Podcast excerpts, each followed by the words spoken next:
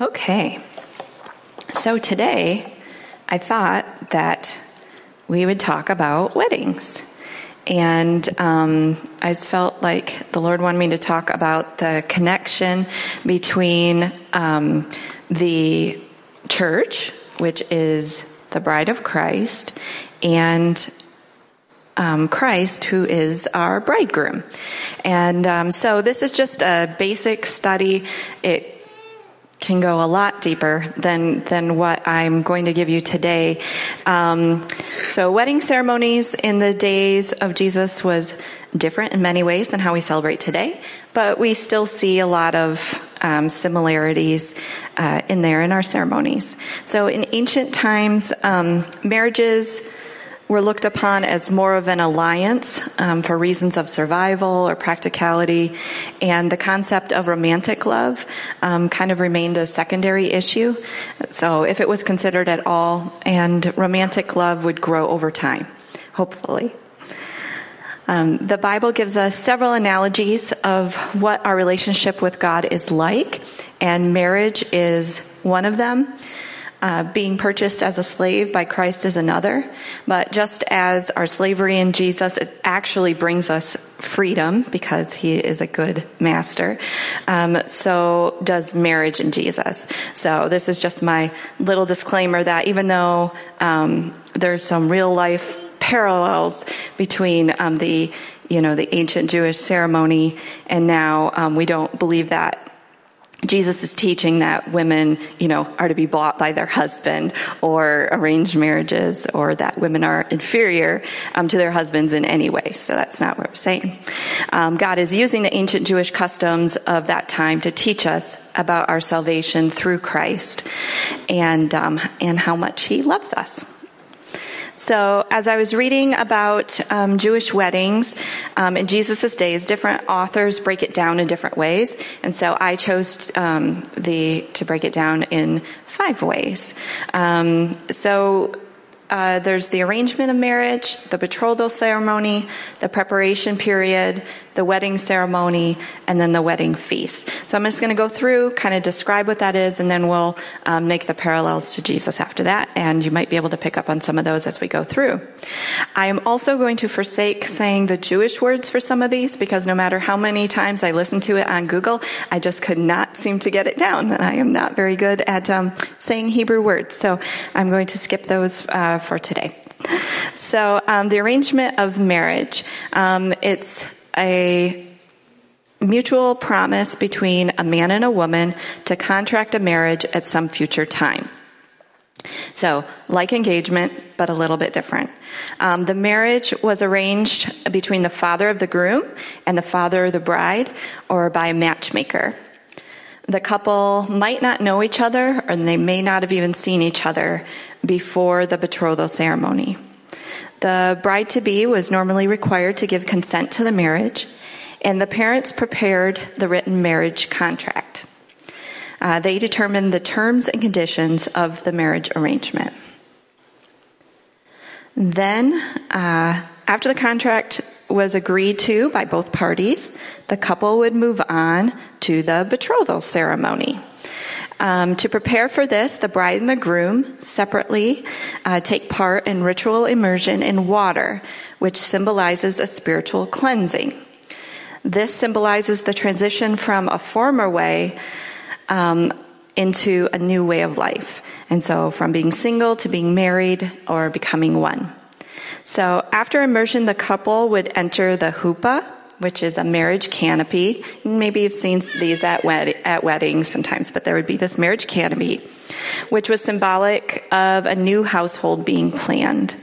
And um, there they would establish the binding contract.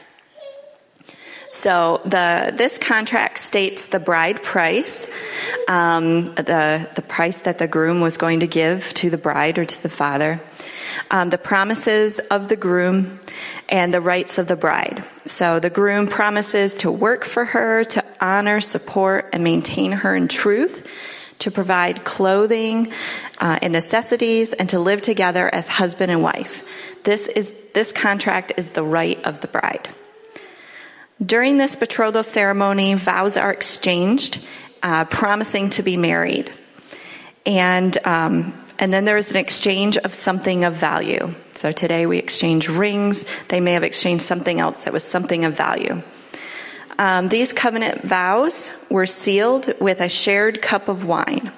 The cup is first given to the groom to drink and then to the bride. And this is their cup of the covenant, their cup of promise. After this ceremony, they are legally married, but they do not live in the same house or consummate their marriage yet. So the betrothal ceremony would end and uh, with a feast to celebrate the occasion. And following the feast, each party would return to their father's house. So for about a year, they wouldn't uh, be together. They would each go to their father's home. So that's why this is um, it's kind of like an engagement, but it's like this extended this extended time of their marriage. So they're taking vows, but it's not completed till later. Um, so, and at this point, if they decided they didn't want to be married, a legal divorce would have to happen um, because that, that's how binding their um, their contract was, um, and um, and that would have to be initiated by the husband, which we could see a bit of that. Oops. Uh, in this, uh, oh, I forgot to show. That's one picture of a huppah. Um, in this in matthew chapter 1 verse 18 to 20 um, this just shows an example with mary and joseph. This is how the birth of jesus the messiah came about. His mother mary was pledged to be married to joseph but before they came together she was found to be pregnant through the holy spirit. Because Joseph, her husband, was faithful to the law and yet did not want to expose her to public disgrace, he had in mind to divorce her quietly. But after he had considered this, an angel of the Lord appeared to him in a dream and said, Joseph, son of David, do not be afraid to take Mary home as your wife, because what is conceived in her is from the Holy Spirit. So Joseph and Mary were in that, um, that, uh, you know, they'd been betrothed to each other. They were in that, that waiting period where they were um, not living together yet. They haven't consummated their marriage yet. And he was thinking of divorcing her quietly, but the Holy Spirit said to take her home, that uh, her child is of God.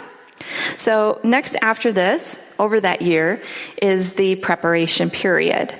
So while the groom was away at his father's house, he prepared a place for him and his bride to live. And uh, this may be building his own house or by adding a room onto his father's house. Meanwhile, the bride is preparing herself for the upcoming wedding. And during this time, um, she's also observed for her purity. And uh, at least a full nine months would pass to be sure that she wasn't pregnant or to attempt to assure that she was a virgin. The bride consecrated herself. She set herself apart and examined everything in her life and changed whatever was necessary in order to be ready for the covenant of marriage. Uh, the bride made sure that she was separated for her bridegroom. During this time, the bride also made her own wedding garments, prepared her dowry, and kept her lamps ready. Um, after this period of time comes the time of the wedding ceremony.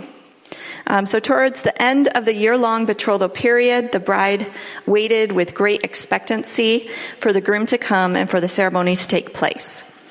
Uh, the day of the ceremony was a surprise to both the groom and the bride. The groom's father would often set the date of when he would go. And so, when the time was right, the groom's father would issue the approval for the ceremony to begin the groom and his wedding party would leave the groom's house to go get his bride, and the friends of the bridegroom would shout, Behold, the bridegroom comes. And then they would blow the shofar, a ram's horn, and uh, the groomsmen would lead the wedding party through the streets and bring the bride back to the groom's home where the wedding canopy, the huppah, awaited. Uh, the wedding ceremony was performed under the huppah the vows made in the betrothal ceremony were completed in this marriage ceremony. And uh, the ceremony was again sealed with a cup of wine to indicate the great joy that would accompany the festive celebration. So after the ceremony, the couple would consummate their marriage and live together as husband and wife from that point forward. And then comes the wedding feast. So the highlight of the wedding ceremony was the wedding feast, which was seven full days of food, music, dance, and celebration. I just can't even imagine. Also, I wonder what that was like. Like if you, you know, people are getting married all the time, if you're like always having many week long celebrations of uh, food, music, dance, and celebration, which is, sounds really wonderful. The primary purpose of their wedding feast was to honor the groom, and the guests were expected to compose poems or sing songs to the groom. To, to honor the groom, the bride would put on her beautiful wedding garments and would display her beauty to the bridegroom's friends, and attendees would show her respect and admiration. And then following the feast, they would live together. So that is just a quick sum up of what the ancient Jewish wedding um, ceremony over a year would be like. So, Jesus as our bridegroom. Um, Jesus' first coming was like the arrangement of marriage. Our Heavenly Father arranged a marriage between His Son and mankind. Um, by the death of Jesus and our faith in Him, we became wedded to Him. And by accepting, trusting, and believing in Jesus, we become one with him, just like a bride and groom become one. Um, Ephesians 5 31 to 32. For this reason, a man will leave his father and mother and be united to his wife, and the two will become one flesh. This is a profound mystery, but I am talking about Christ and the church. And so this is talking about just as a husband and wife become one, um, Christ and the church become one. Uh, the Father sent Jesus to his bride to explain what life would be like with him. And uh, Jesus gave his life on the cross to purchase his bride. We are bought with his blood. That is his price um, that he paid for us. 1 Corinthians 6 19 to 20 do you not know that your bodies are temples of the Holy Spirit who is in you, whom you have received from God? You are not your own. You were bought at a price. Therefore, honor God with your bodies. So, uh, Jesus gave up his uh, body on the cross, um, paid for us with his blood. Uh, we can't be forced into a relationship with Jesus. Uh, we must give consent. And as his betrothed bride, we have also taken a ritual bath similar to an ancient Jewish bride. Our baptism symbolizes our spiritual cleansing, our separation to our bridegroom Jesus, and our vow to be prepared for our future wedding. Um, Acts 2:38 Peter replied, Repent and be baptized, every one of you, in the name of Jesus Christ for the forgiveness of your sins, and you will receive the gift of the Holy Spirit. So um, our baptism is like the the bridal um, immersion. Jesus has already been immersed. He was immersed by John um, at the Jordan River. Matthew 3, 13 to 17. Then Jesus came from Galilee to the Jordan to be baptized by John. But John tried to deter him, saying, I need to be baptized by you, and do you come to me? Jesus replied, Let it be so now. It is proper for us to do this to fulfill all righteousness. Then John consented. As soon as Jesus was baptized, he went up out of the water. At that moment, heaven was opened, and he saw the Spirit of God descending like a dove and alighting on him. And a voice from heaven said, This is my Son, whom I love. With him I am well pleased. So, um, uh, Sorry, I lost my place. Um,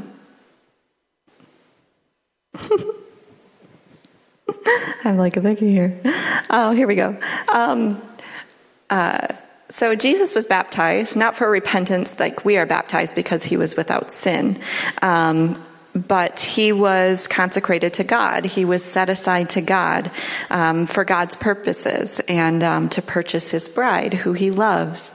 That was one of the purchase, uh, ways of saying it. Uh, when we enter the new covenant with Jesus, we seal the agreement with communion wine. When we take communion, we remember the joy of our betrothal and uh, you know our first love, and we look forward to our upcoming wedding celebration when Christ returns. Luke 22 17. After taking the cup, he gave thanks and said, Take this and divide it among you. For I tell you, I will not drink again from the fruit of the vine until the kingdom of God comes. Oops. In the same way, in verse 20, in the same way, after the supper, he took the cup, saying, This cup is the new covenant in my blood, which is poured out for you. Um, so, um, so communion is um, like the wedding wine, and um, that we share, we remember what Jesus has done for us, we remember the price that he paid, um, and then when he comes again, um, we have that wine with him again. The Bible is like the, the bride's contract. All the promises that God provided uh, for the believers in Christ are listed here, and they're legally ours. And the Holy Spirit is his deposit guaranteeing his return. 2 Corinthians 1:20 For no matter how many promises God has made, they are yes in Christ.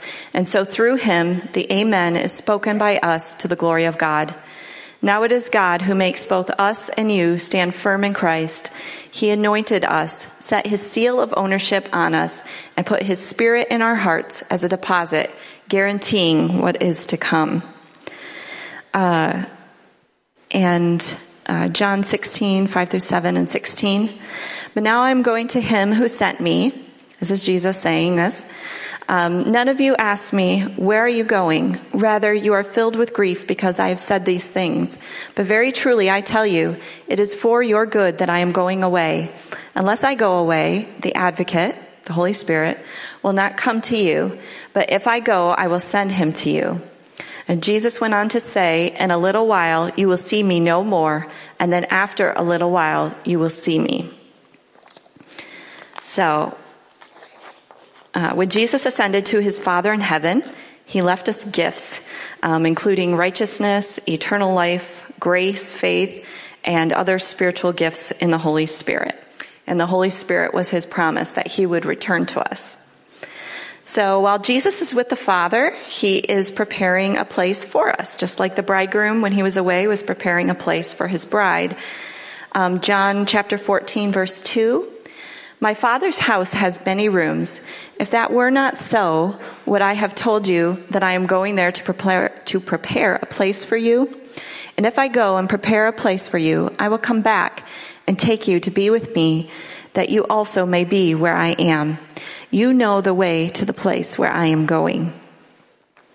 So, um, God, Jesus is preparing a place for us with many rooms.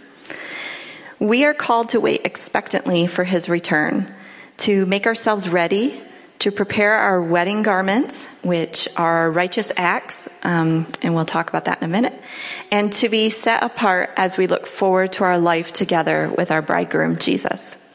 Just as the bride didn't know the day or the hour that the bridegroom would come, we don't know the day or the hour that Jesus will return. And like the parable of the ten virgins in Matthew 25, we need to be ready for the bridegroom's return. Uh, like the bride, we need to be ready at all times. We don't know the day, but as we hope that our preparation period is coming to an end, we look forward to the wedding celebration that will take place soon. So sometime soon, the father will say to his son, Go and get your bride. 1 Thessalonians 4 16 to 18. For the Lord himself will come down from heaven with a loud command, with the voice of the archangel, and with the trumpet call of God, and the dead in Christ will rise first. After that, we who are still alive are, and are left will be caught up together with them in the clouds to meet the Lord in the air, and so we will be with the Lord forever. Therefore, encourage one another with these words. So we will be, uh, if we're still alive, um, or if we're, you know, those that are dead will be with him. And uh, if we're still alive when Jesus comes, we'll be caught up with him in the sky and we'll meet him under the canopy of the sky, like the huppah canopy. And then there's the wedding supper, Revelations 19, 7 to 9. Let us rejoice and be glad and give him glory, for the wedding of the Lamb has come, and his bride has made herself ready. Fine linen, bright and clean, was given to her to wear. Fine linen stands for the righteous acts of God's holy people. Then the angel said to me, Write this Blessed are those who are invited to the wedding supper of the Lamb. And he added, These are the true words of God. So, this waiting period while we're waiting for Jesus to return should be an exciting time of anticipation for us. Uh, like a bride and bridegroom waiting for the time when they can be together again. So let's prepare ourselves. Let's be excited. Let's get excited and anticipate the coming of our bridegroom, Jesus. Because that's an exciting thing. Revelations 22, 12 to 13 and 17. Look, I am coming soon. My reward is with me, and I will give to each person according to what they have done. I am the Alpha and the Omega, the first and the last, the beginning and the end. Verse 17, the Spirit and the bride say, Come. And the one who hears say, Come. Let the one who is thirsty come, and let the one who wishes take the free gift of the water of life. Let's pray. Thank you, Jesus. Thank you that you love us so much, that you came to save us, to redeem us, that you purchased us with your blood that you shed on the cross. Thank you for rising from the dead and giving us life. Thank you for going to the Father to prepare a place for us that we'll get to be with you and return for eternity. We look forward to you coming. We prepare ourselves, we prepare our hearts, we examine our lives, and we get ourselves ready for you to come. We thank you that you love the church. We thank you that you've made us one that we are your body, that we become one with you. And we look forward to that day. We love you, Lord. In Jesus' name, amen.